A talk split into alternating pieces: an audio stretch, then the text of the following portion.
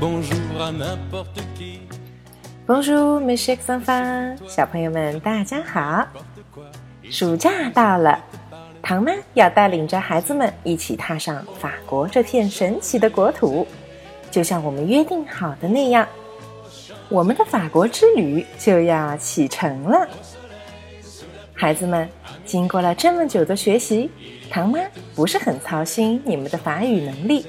不管是介绍自己的名字、年龄，或者是介绍自己喜欢的动物、颜色，或者是水果，我相信你们都可以向法国的大哥哥、大姐姐们顺利的表达自己的想法。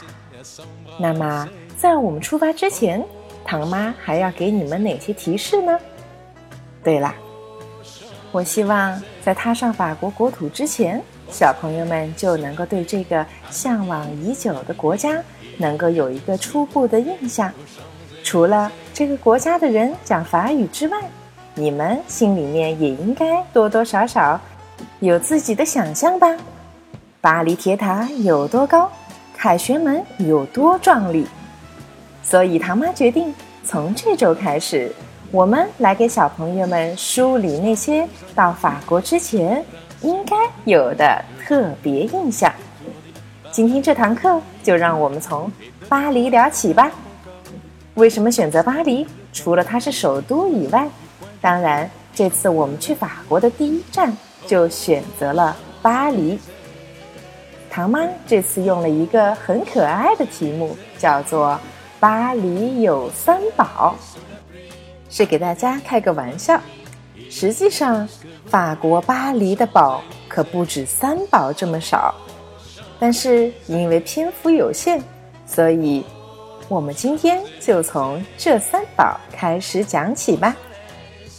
首先，到了巴黎，无处不可以见到的是那标志性的埃菲尔铁塔。小朋友们跟着唐妈来学习它的标准读法吧。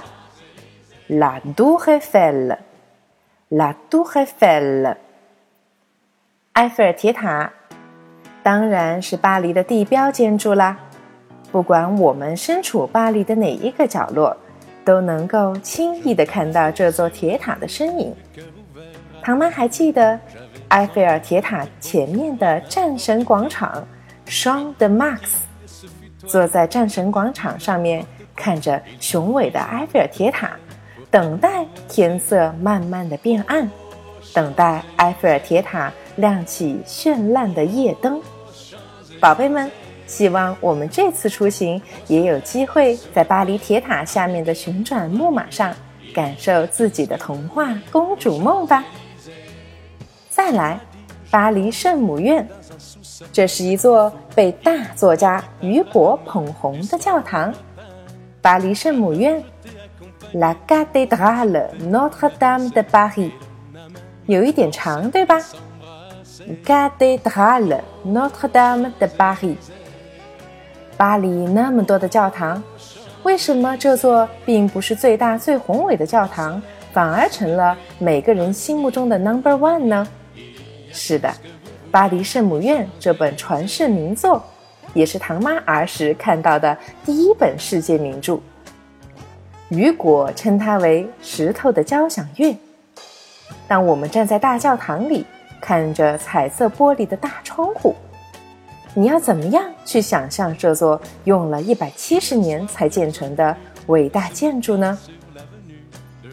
巴黎圣母院 （Notre Dame），这是什么意思呢？如果直译变成“我们的女士”，在这里你们要记住哟。Notre Dame，特指的是耶稣的母亲圣母玛利亚。这座教堂也是天主教在巴黎总教区的主教座堂。最后，让我们一起来了解一下 Le Musée du Louvre，卢浮宫。这是世界排名第一的博物馆，这是一座超过三十万件收藏品的博物馆。这也是我们每次到巴黎不得不去的博物馆。无论去了几次，总觉得自己怎么样都看不够。小朋友们，唐妈每次都教小朋友们一定要像法国人一样，学会欣赏博物馆，学会在博物馆里面用法国人的礼仪去欣赏名作。这次你们准备好了吗？最后，唐妈要给小朋友们提一个思考问题：有哪个小朋友可以告诉唐妈，在卢浮宫这么多的珍宝里，有三样被称之为卢浮宫镇馆三宝，到底是哪三件作品呢？给个小提示，在最后的一幅画里，唐妈放出了其中的一件作品，剩下的两件要靠你们来告诉我了。好了。巴黎之行越来越近，你们都准备好了吗？哦，好吗？